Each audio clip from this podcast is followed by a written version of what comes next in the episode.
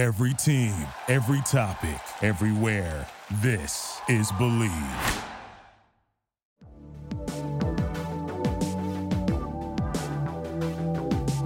So, Elliot, I'm glad you're here today because I, I wanted to sit you down and ask you a couple questions. Oh, I wanted to ask you a few questions too. Like, what did you think of Blade Runner, seeing it for the first time? Oh, wow, you got to out me right off the bat. I was gonna, I was gonna come in with the questions like you, you see, you see a child on the train tracks, and the other side there's a bunch of people. What is your decision you make there, Elliot? Well, I take the fork in the road. I take it. If I see a fork in the road, I will take it. And I try to stay away from any jacking into certain uh, reality matrices and also any uh, synthetic looking people because you never know. One might be a replicant, which actually brings us to our two films today Blade Runner and Blade Runner 2049. Its sequel. I'm, s- I'm sorry, Elliot. Uh, you, the answers were wrong there. Oh. I, I I said the wrong answers. Oh darn. Oh. but yes, no, Blade, Blade Runner, and yes, this is my first time seeing it. Thank you for getting everyone to now be like, yes. how can you be doing this when only have seen Blade Runner for the first time? Hey, I mean, like literally, I'm glad you got to experience both these films firsthand. Like, Yeah. and and and get to watch them like back to back because that's the way they are meant to be seen. I mean, Blade Runner is one of the quintessential sci-fi classic movies from the early 80s. Uh, came out in 1982. Ridley Scott directed it. So he had just gotten off directing Aliens and he went right into doing Blade Runner. I mean, how do you follow up Al- or Alien and, and follow it up with Blade Runner? It's it's incredible. you create a sci-fi film that's basically been replicated in video games and television and movies for the past however many years since the first one came out. Yeah, you start a trend and you go, "Hey, uh well, I'm going to try something new and no one's done this before and we're going to create a neo noir sci-fi epic and adapt a Philip K. Dick novel that had to deal with electric sheep. Yes, there are sheep in that book. Apparently, Deckard has a sheep in it that talks to him. And it, it que- makes him question the whole existence of his life. And um, so he was Doctor Dolittle before Doctor Dolittle was Doctor Dolittle. but with replicants. He's still But tracking down, replicants. But, but but with replicants. but I read like the the book you in the book Deckard still tracks down the replicants and to retire them and everything. But then there's also an IQ uh like a very IQ less um AI that's sort of helping him. So there's like two stories kind of going along. what I love about Blade Runner, seeing it for the first time, I love sci-fi films that came out in the you know er- 80s and 90s that depict like what the world's gonna look like. And when we've already like, for example, Blade Runner, the first one, it's 2019, right? Yes. 2019 looked nothing like what Blade Runner thought it would look like. There are some aspects and elements, kind of with I, I compare it to Back to the Future. Kind of did the same thing, right? Was was it 2021? Was the what was the year? Mm-hmm. I think I think one? it was like 2021 in the My dad's gonna kill me if I don't remember this. I, I'm pretty like, sure it was favorite film. 2021 because they go back and it's like the 20. They get the almanac and everything, and he's- Yeah. yeah, and But but it was cool. it was cool to kids. see your kids, Marty. They're It- it- stupid. What's what's wrong, Doc? They're idiots. It's not you. It's you're fine. It's your kids. but no, what I, I love to see how. Kind of when we were talking to, to Mark as well, you know, when he was saying about how people viewed sci-fi and things back then, Mm-hmm. how they viewed, how they thought 2019 was going to look. It was very, you know, dark and neon esque, like you said, that Yeah. neon, that noir esque type look to it. well, I, I found that super interesting. if you kind of know what what was going on in the world around that time, it's before the Berlin Wall fell. You know, 1980 1989 was like technically when the Cold War officially ended. So you had a lot of sci-fi that was all this doom and gloom because you had the threat of n- a nuclear holocaust happening in whatever country that you lived in, especially the United States and Russia. So you know, like literally they had so much firepower that they could literally blow up the world, you know, several times over and we would be left with nothing. That's why we got films such as Terminator, Blade Runner, Alien, Mad Max. and Mad Max. Yeah, you had all these post-apocalyptic films. Sci-fi was like where post-apocalyptic films really flourished and really kind of made their staple of, hey, you guys should be aware this is what we could end up going down this route. Uh, and it's almost like they were tapping into another universe or another multiverse in a in a sense yeah. because it, you know they're not saying 2019 this is what 2019 will look like i believe it was more of a yeah. suggestion of well, this is where humanity itself could end up if we don't do something now. And the funny thing is yeah. we're starting to get aspects of um of blade runner that you know of blade runner's world uh, they're starting to seep into our own world and reality as we know it right now because i mean look at all the the the forest fires that we had last year uh, uh actually past couple years. And someone years, took yeah. actually took that aerial shot of uh, i think it was like a drone flying over the burning cities and all the smoke that we had and just put blade put actually vangelis's score to it and it literally was like a watching blade runner but it's our reality. Well, yeah. Remember when? Remember when San Fran? Yeah, that's where was it was. That was? San Fran. It was, was San Fran. Basically, yeah, San yeah. Francisco. Yeah, it looked something out of a, out yeah. of a movie. And I'm going like, this is Blade Runner now, and all we need now is, I mean, we're already starting to see signs of the overpopulation and you know food shortages in the world. We and have we, the robots. We already we already want AI to take over for us. We're already developing drones that are Oh, Literally, yeah. like I just saw in a military magazine, they now have drones refueling planes in midair for you know for the Air Force, and you know, like we're literally building Skynet, even though James Cameron warned us all the way back in the 80s, dude, you need to stop doing this and don't go down this route because you're going to blow yourself up. But I think that's as we as humans, that's just something that's going to naturally happen, right? Because we're we are a species that wants to continuously grow and adapt. Well, we're also but we're also yeah. brilliant too. Think about everything that all the technological advancements we've made in yeah. our lifetime, and we're not right. very old, right? I mean, look what Elon Musk has done in the past what 5 mm-hmm. ten years.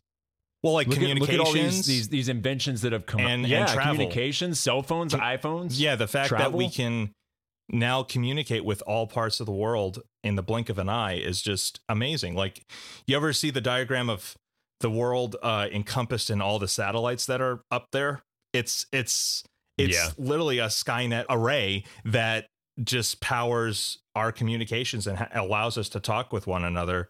I mean, we take a lot of things for granted, though. That's the thing. And I think with a lot of these films, especially Blade Runner, most importantly, Blade Runner, because it set up what followed and it inspired a lot of directors too, because no one, like Ridley was a genius to begin with with Alien. And when Alien came out, he in the 70s, I think it was like late 70s, he like really put his staple on the sci-fi genre and became an auteur director in that field.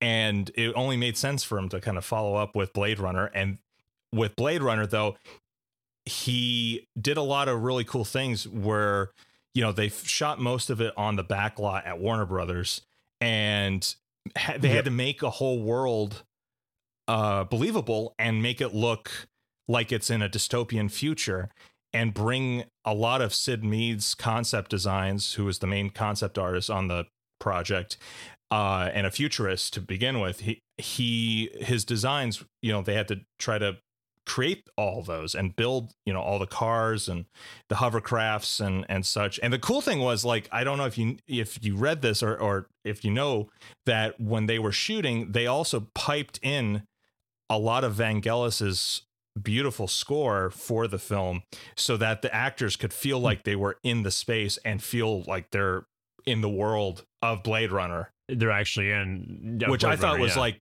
that's how you're supposed to do it. because especially if you have yeah. your composer who's so into the project and has music already built for the project, why not use it and use it in that way because it only adds to the realism and and the performances that you'll get from your actors. Yeah, and that actually brings up a great point. I remember reading something about Harrison Ford saying when reprising his role in the new Blade Runner 2049 that he was a lot more, you know, acceptable to do it because he first he liked the script, but also this shooting was not as rig- rigorous Yeah. and r- relentless because he was saying the first movie oh, was oh yeah, night shoots. just just well, they had to shoot it at night. Yes. to because Ridley had this idea of, hey, well, the only way we can really kind of contain the world, but pre- like pretend that it's out there, is to do this with model work and also with containing the set and just shoot it at night and just lots of rain. Hmm. I mean, th- oh my god, there's so much rain in Blade Runner 1. It's it's there is. but ra- however, the rain becomes almost a symbol of that dreamlike quality that the film, both films, 2049 and the original Blade Runner, both have because it's a very internalized story. Because we're all the the main question is what makes us human, what makes us real, and this kind of also came up.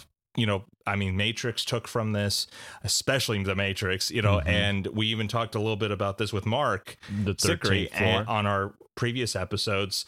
Um, and the fact that it is an internalized story and archetype, the way Ridley conveyed this whole world and shot it is, I mean, like rain is the main, like is the main symbol for it, and also the contrasted imagery like the contrasted imagery of the grittiness with also kind of the beauty of the image that you're seeing Yeah. because he does things with neon light that I've like especially uh Cronenweth who's uh, the cinematographer on the first Blade Runner um I think it's John Cronenweth he painted with light. I mean it's it's like a master painter like a Vermeer painting and they just went crazy with it.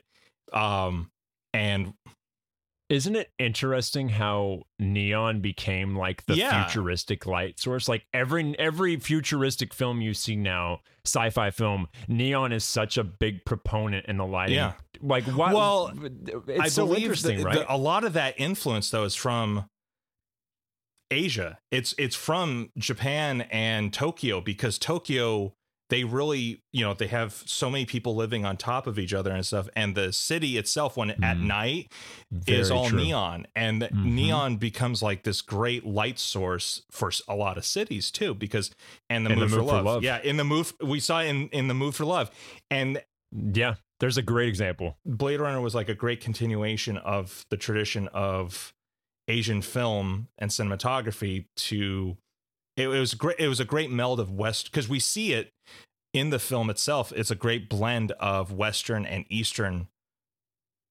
cultures because they're all living on top of each Mhm. other and we have this overpopulation and ov- and and just yeah everyone living on top of each other and the blending of cultures which the future that's what it's probably going to be because and that's interesting because you know everyone's learning to live together and we have to live together in this world because we only have one world and we got to take care of it kind of thing kind of like what how Yeah. Hayao Miyazaki was saying with his films Yeah. Uh, There was something you you talked about that I wanted to touch on when you were saying it was an internal uh, idea. Basically, Yeah. the whole film was. Uh, it, I- I got from you know, it's that chase for longer life, for that e- Yeah. eternal life, I guess you could say. And I was I was comparing it to some of the films Mhm. we have watched and haven't watched. yeah the Thirteenth Floor, I thought was a great one, and then also uh, Indiana Jones with the Last Crusade when they're going for the Yep. the Holy Grail to try and uh, obtain that, and that's also Harrison Ford, which I find you know quite ironic. well yeah because like Har- yeah harrison like he's made his he, he he's he's put his footprint across like all different um franchises exploration genres and like Well, he's got that and just- very- yeah male dominant um and he's a great actor and he just he's believable in the Mhm. roles he takes on i mean he's such he's a like you like him immediately as soon as he gets on it's interesting though like in blade runner it's a little contrasted because you kind of are like am i is he a good guy or do we not Yeah. really like him or do we like him because okay there's multiple times in this film where he looks like he's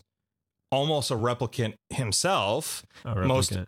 Notably when they're at Deckard's apartment and Deckard kind of comes behind Rachel and the light trick, especially in the final cut of Blade Runner, the light tricks on their eyes and they both look like replicants.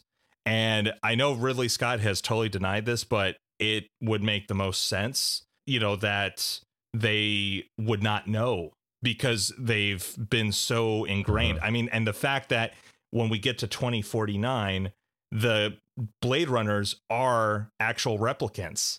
So yeah, it's Yeah. just conti- again, it's continuing that like, well, we couldn't really make Bl- Deckard.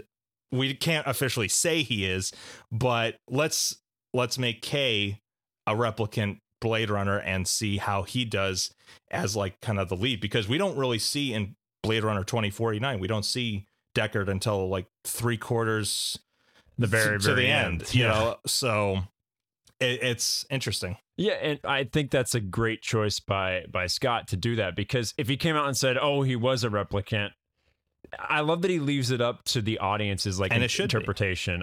I, know. I remember. uh, Yeah, exactly. I remember when we were talking about it before. That was a couple days ago. I think we were like gaming or something. We were talking about it, and you were like, "Well, he might." Oh no, we were watching Yeah. 2049, and you're like, "Well, he might be." I was like, "Oh, really?" So, Elliot, if Yes. personally you, do you think that Deckard was a replicant or is a replicant? Oh yes, I I really do believe he is because I've seen Blade Runner so many times, the original Blade, and I've seen all the different cuts of the film, and we'll get to that. But you know, in every cut that I've seen of the film, it just kind of there's all these clues that lend itself to saying and to uh, supporting the fact that he is a, a an actual replicant and he's not human.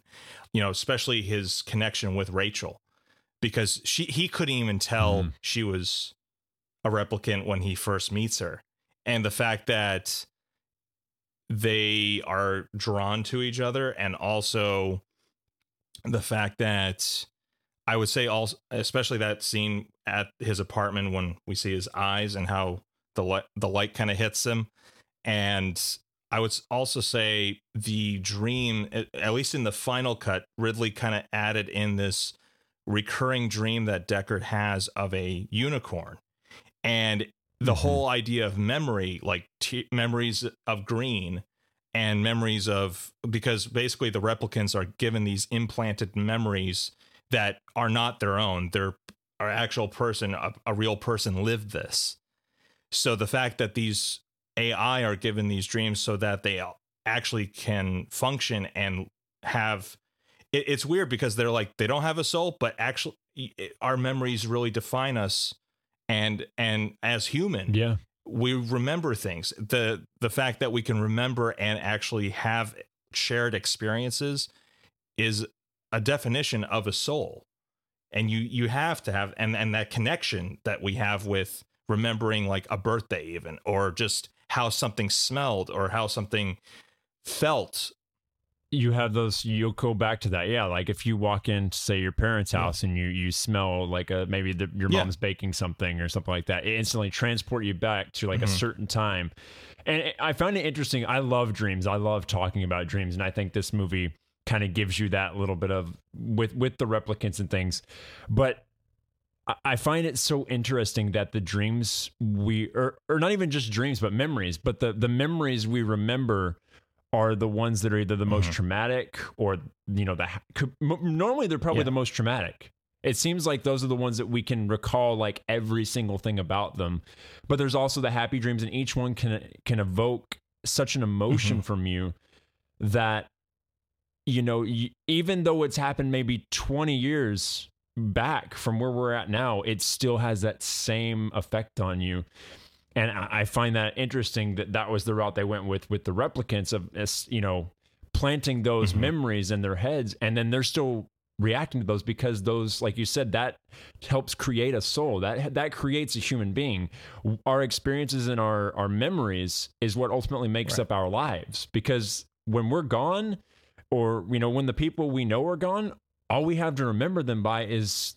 the time we had with them or the we things remember that we, yeah you know, and we, yeah, experience that we hold on Yeah. to. The replicant concept of a and like the fact that ai they were even talking about this all the way back in the 80s is the fact that you know we we also make our selves in eh, the way that God, supposedly i mean whatever you believe religiously we're made in a god image and the fact that we try to then do that to robots is this cyclical uh concept that keeps coming up with when it comes to creating life and Yeah, there's always been that thing like stop trying to play God. yeah, exactly. And it, again, this is also the underlying tones of Blade Runner's themes um, are how do we create like what how far do we go to create life?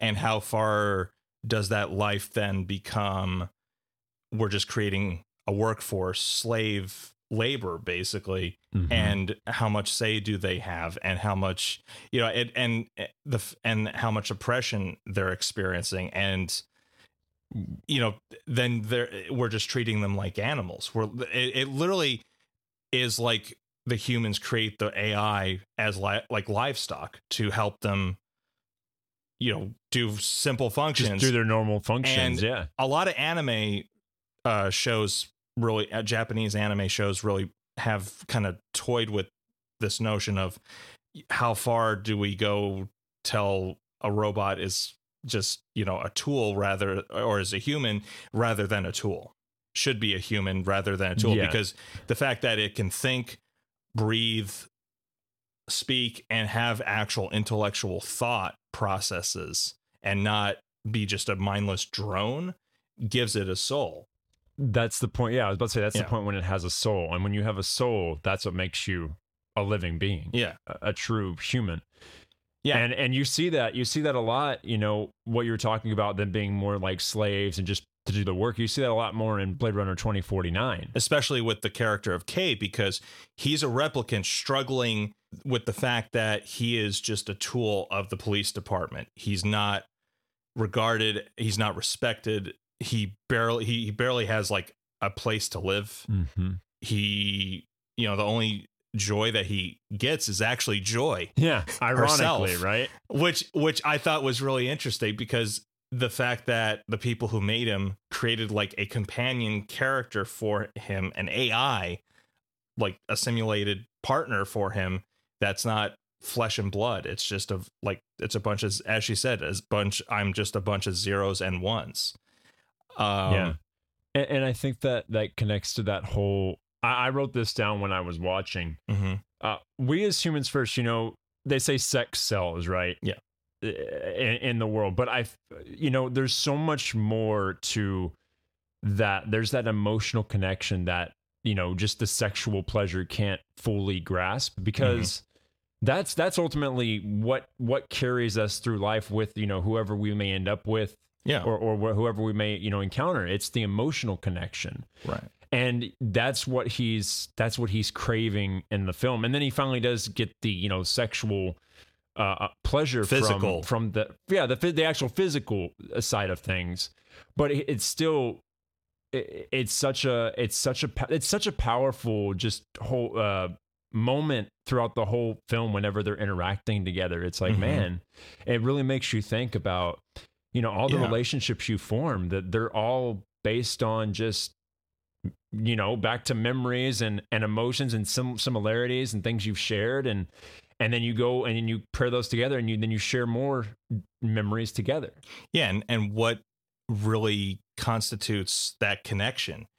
I mean, the Mhm. connection that Kay has with Joy is more of a yeah, there's a, a longing for the physicality side of love, but the love kind of comes from I would say more of an intellectual meeting of Yeah. minds because they are just robots and the communication they're the only ones that th- they have to talk to you know Mhm. so th- the fact that joy becomes almost like a therapist for kay is kind of cool Yeah. too she's like his She's like, a, therapist she's like a conscience in, in a way, a conscience. conscience yeah in a way like a um a surrogate to help him cope with not being human and it's like the pinocchio thing where you know they want to be a real boy they want to be a real Mhm.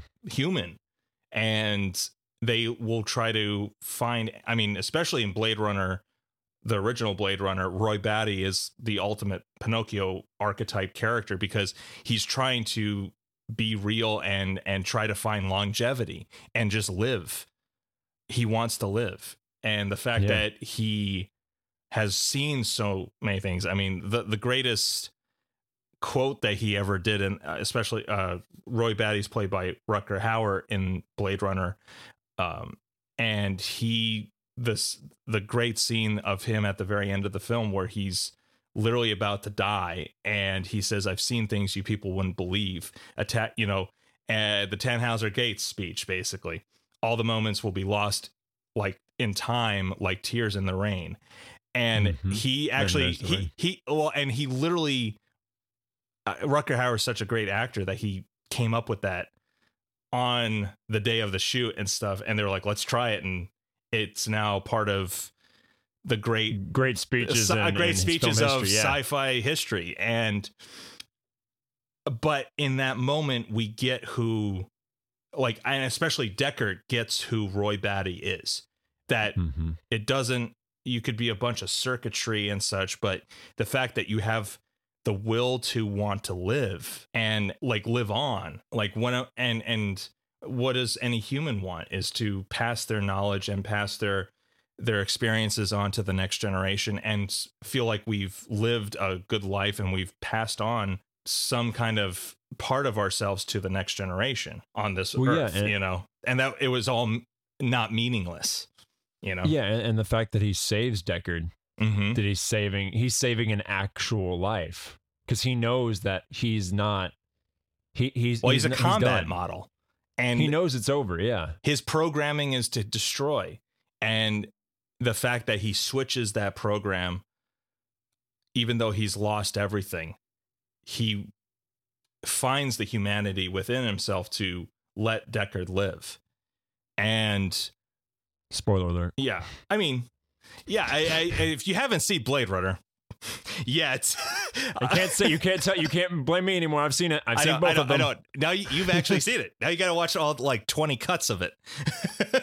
then, All right, I'll get then, some, uh, then, then, then, then your life will be complete, Trevor. It'll be okay.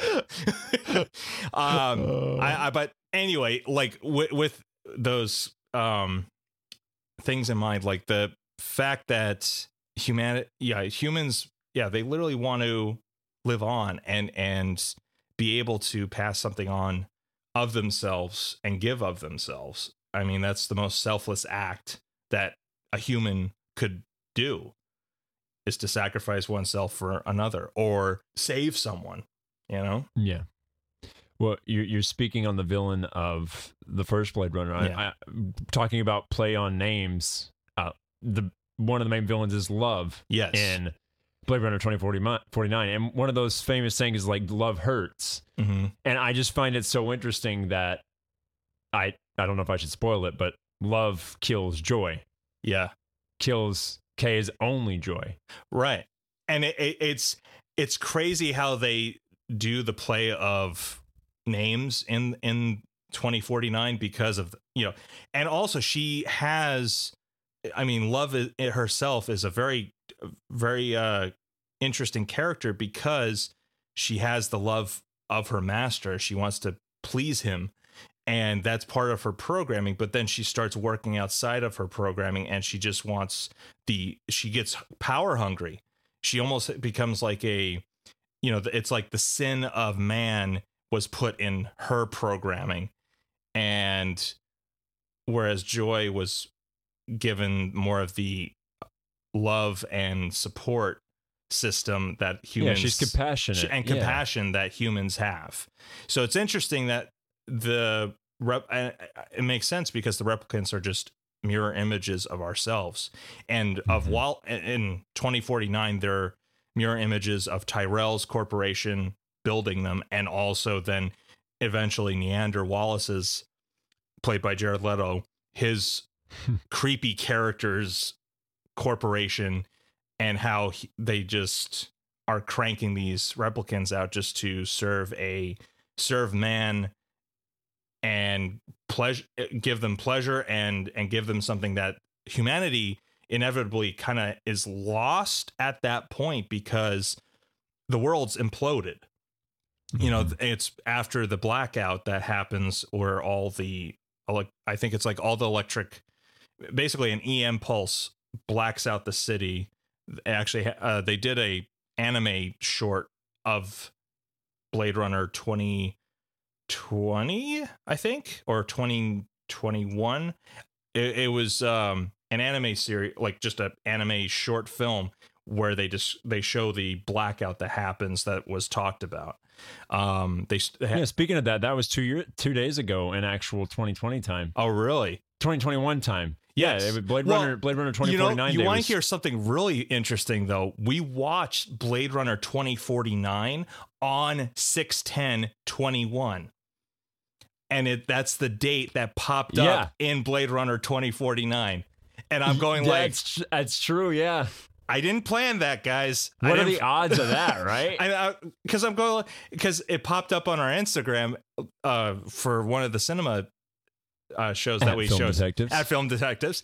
That No, uh, shameless plug. shameless plug, and the uh, something came up, and it was the shot of when Kay is at Sapper's tree, and he see he Mhm. finds the date six ten twenty one that Rachel gave birth to her baby, and she also died as well. So it's I was like, wow, that's are we pre are are we real, Trevor? Are we programmed? Are we pre-programmed to just like watch Blade Huh. Runner 2049 every time on 610 21? yeah, right. The next year we'll It'll be, be, like, actually the time now. and we'll be like, wait, Elliot. I'll, I'll call you up. Be like, Elliot, uh, Synchronize? I know you're probably busy, but it's it's it's uh 6 10 2022. It's time to watch Blade Runner again. I mean, even though it's a year past. I know if, if it's about that time, you know, I, I watch this film at least once or twice a year, so maybe more, depends. Another thing I wanted to point out about both the films eh, when we talked about the the first one happening in 2019 and the you know the the landscape of what LA looked like and everything like that. I found it very interesting that in 2049 it's basically the same look. They did I mean, you know, of course better Mhm. cameras, better setups and everything, but Better the technology. city and yeah, better technology, but the city, the cars, the everything doesn't really look that the buildings, everything doesn't look that much different. And that's what a lot of sequels get wrong. They try to, especially when you have such an iconic classic that you're using as, uh, and and you're building a A sequel, roadmap, basically a roadmap yeah. for. And they try to change all the technology to make it look, you know, futuristic and new and and sparkly clean, like almost like a Star Trek type of thing.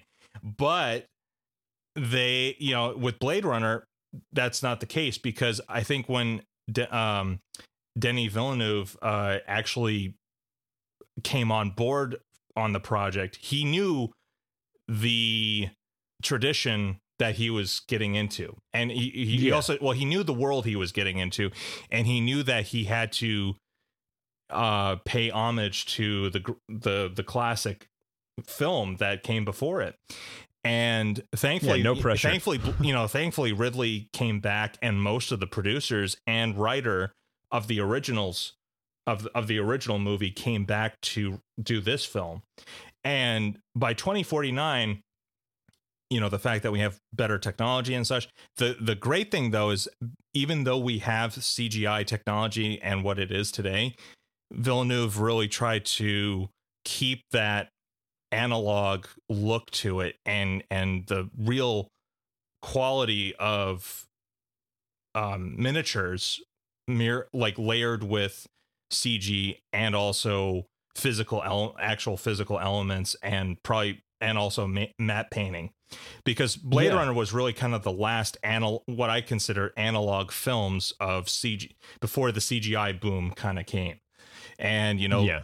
the fact that they used matte painting model work the model work on Blade Runner 1 and also Blade Runner 2049 is just incredible. On 2049, they brought I I think I told you they brought back uh Weta Workshop uh Mhm. well actually no, not brought back. They brought on Weta Workshop to do the miniatures for Blade Runner 2049. And they've done Lord of the Rings you know they really are the top studio miniature bigature set designers out there and props Mhm. and such they built a lot of the props as well which was really it gave it this great realistic feel because you know the f- when you with sci-fi you have to have the budget you have to have the right people overseeing the the overall vision of the film. And you know you have to have a respect for where the film like especially if you're doing a sequel where the uh material is you know the the uh, source material is. And um i think Den- uh, denny really knew that what he had and how to do that because he's such a great director.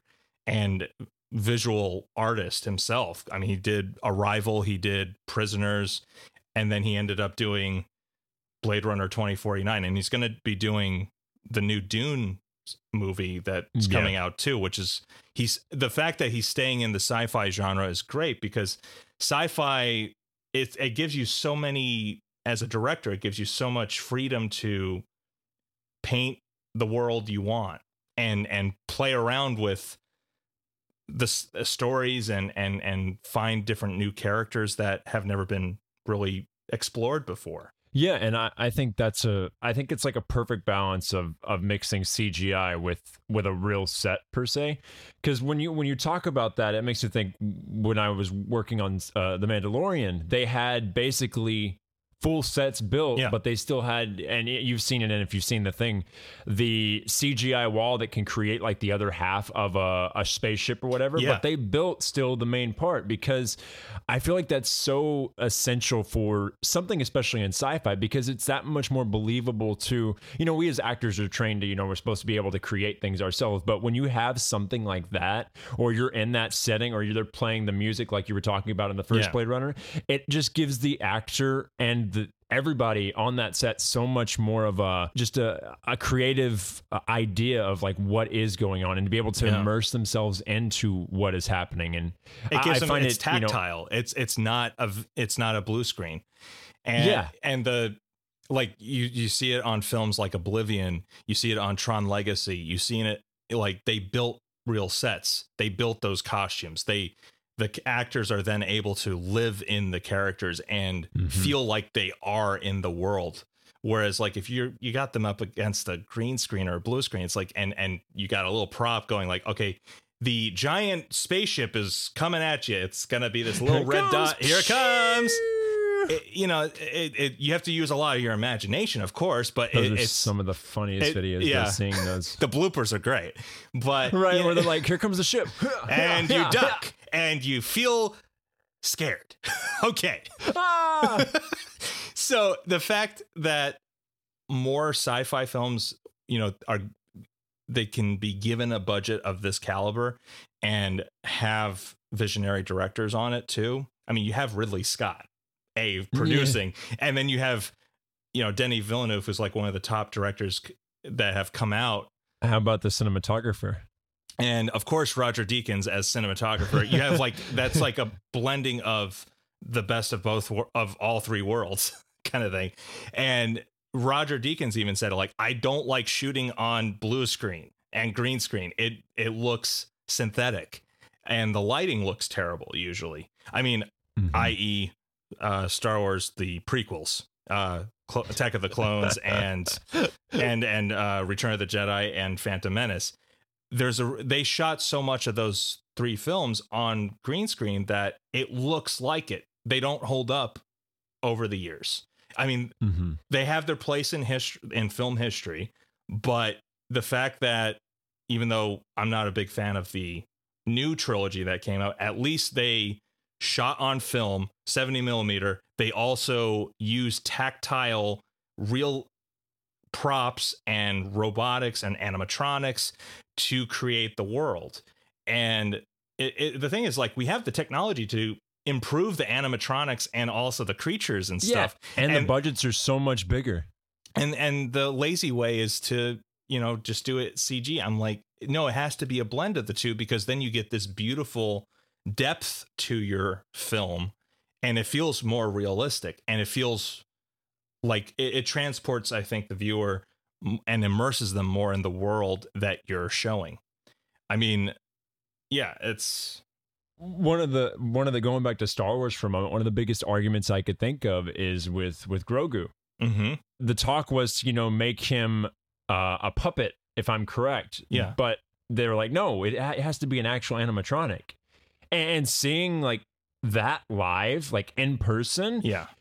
there, there, I, there's just, there's no words for that. Like there, there's just no words for that. Well, it's like- it's, it's another level compared to what it, you know, a puppet. With the right puppeteer, you have eh, the creature will come alive, Yeah. and you get a great perf- and it's it's acting with puppetry, you know, and Yeah, but the fact that it was all animatronic is like that. That was just it's incredible, right? Yeah. because they could have gone the easier route and just you know done a puppet.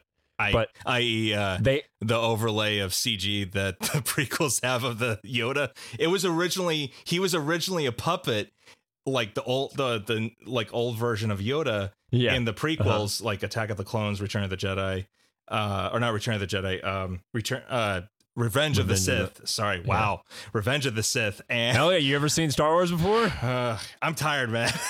Revenge of the Sith, Attack of the Clones, and Phantom Menace.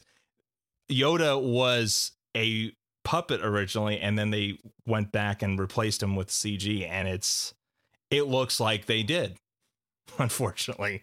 So, Yeah.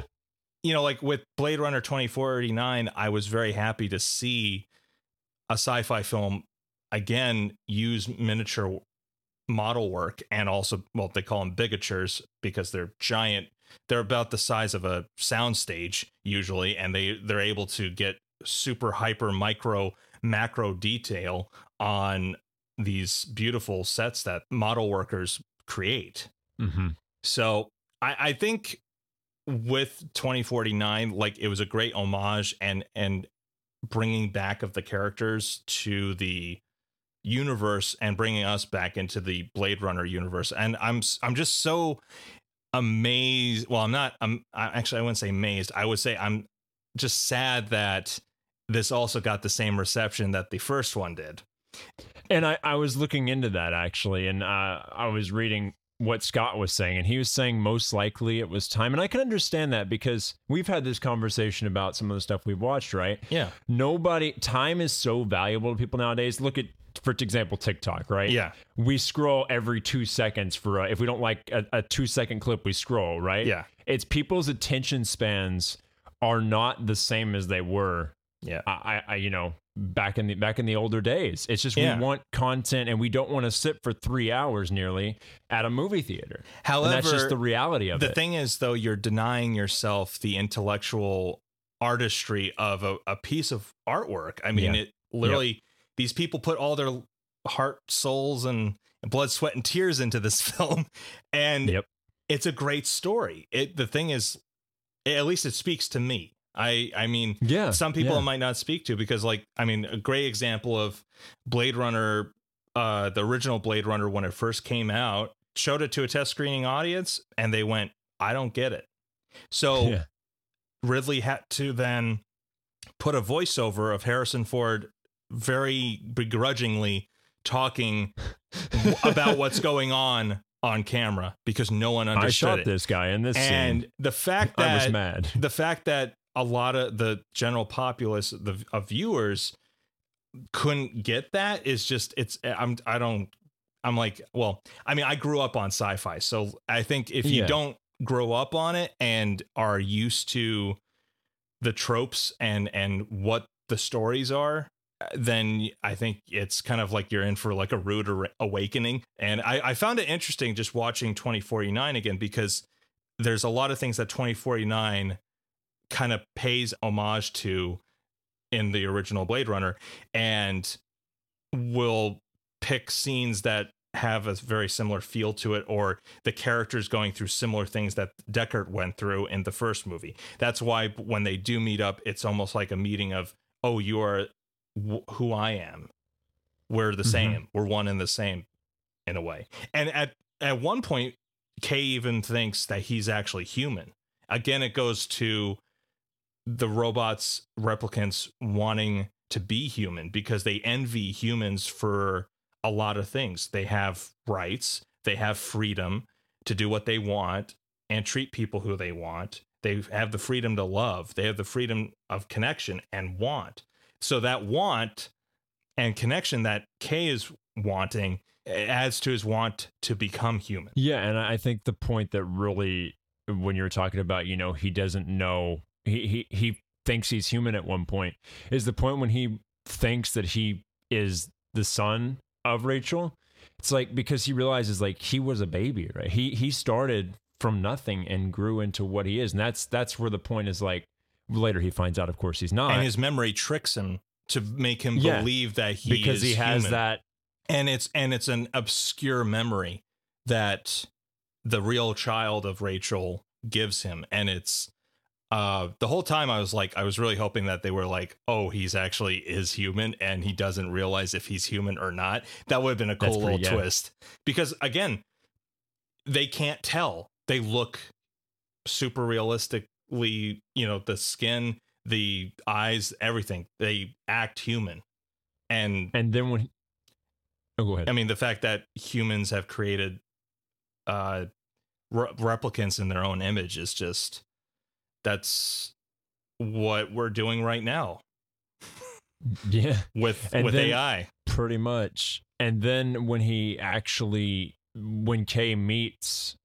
uh, Deckard's daughter and realizes that he's not, that moment is just so powerful because it's like he he thought he was he thought he was real, you know.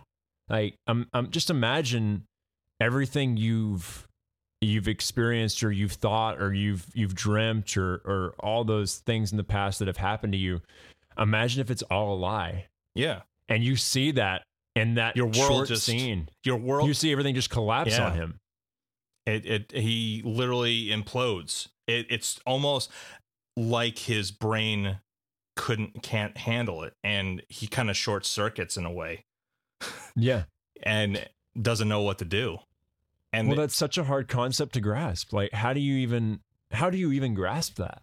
Right. Well, it'd be like finding it'd be it'd be yeah, like finding out that you're not real, that none of what I do matters, or none of what I'm put on this earth to do matters. It's it, it that would be then you it it makes you feel alone, shallow and real like just depressed and literally empty inside.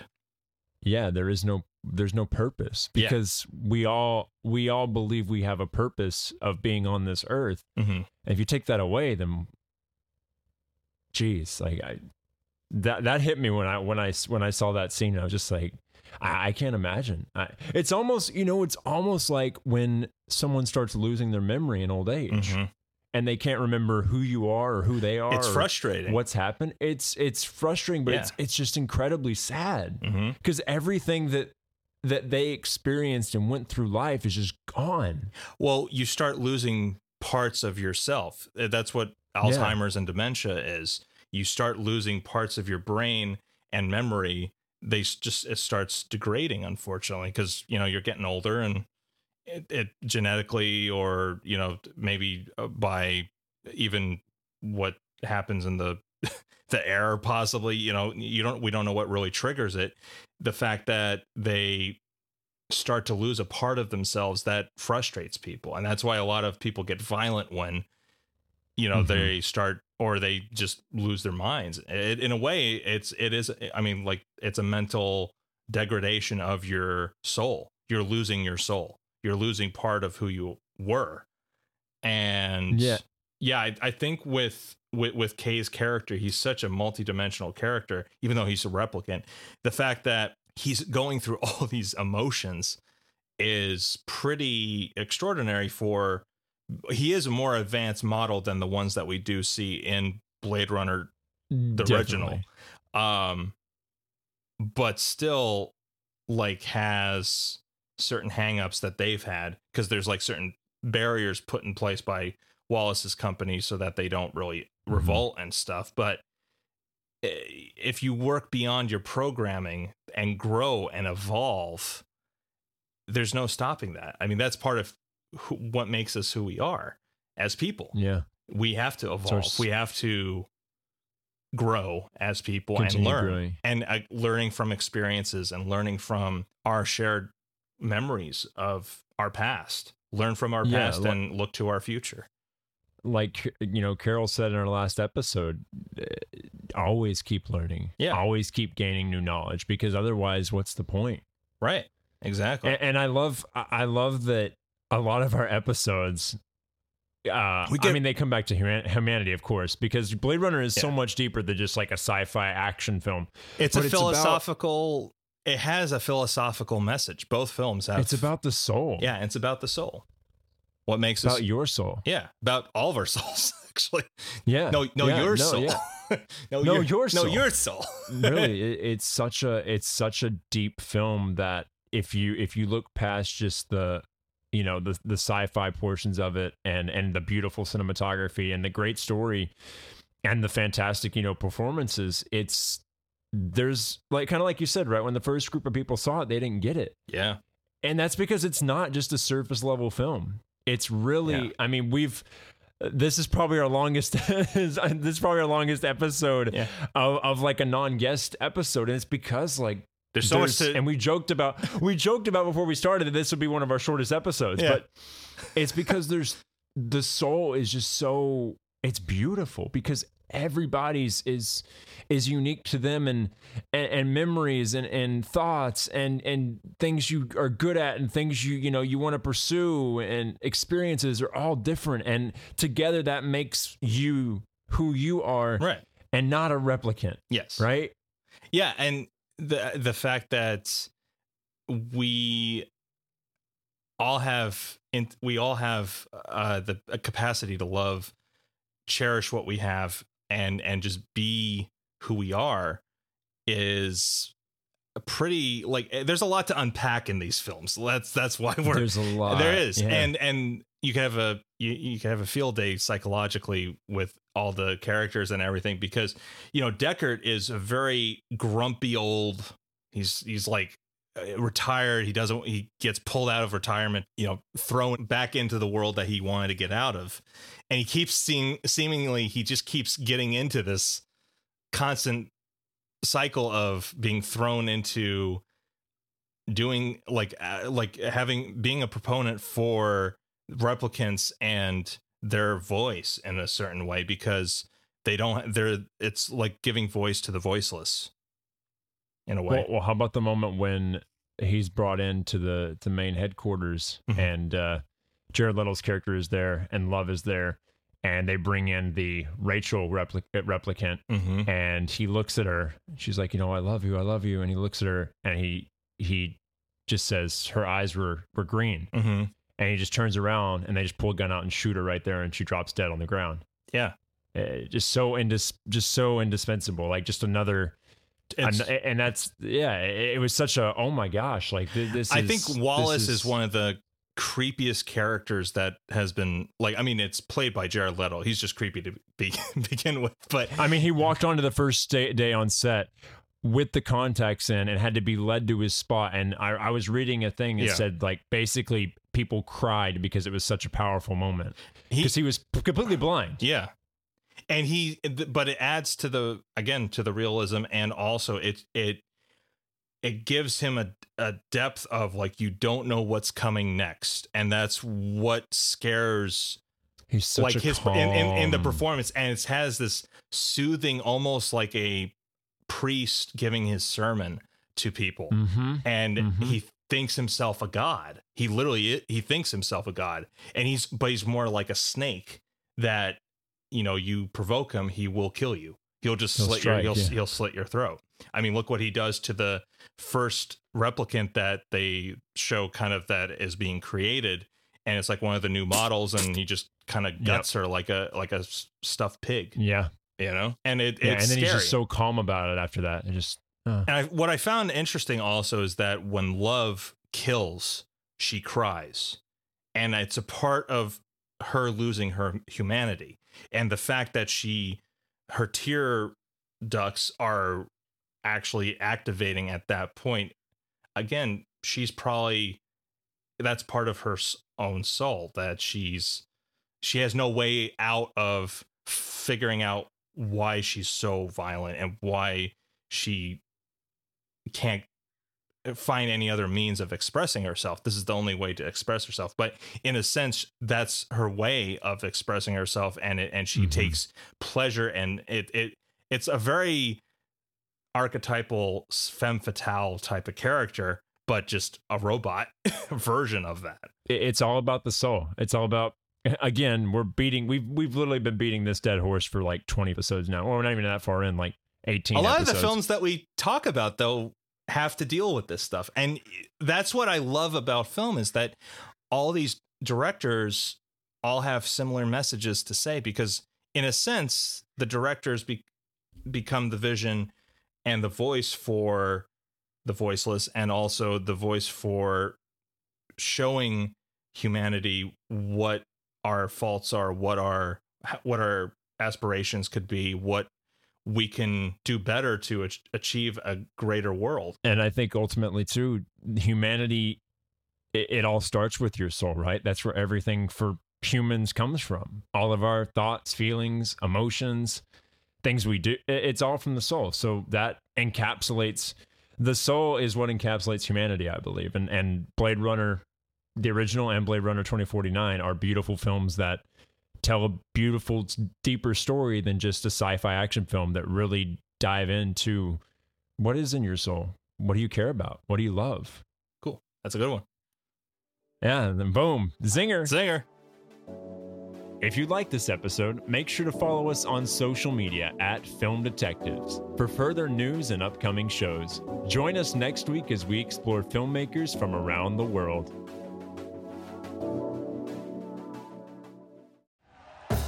Thank you for listening to Bleav. You can show support to your host by subscribing to the show and giving us a five star rating on your preferred platform. Check us out at Bleav.com and search for B L E A V on YouTube.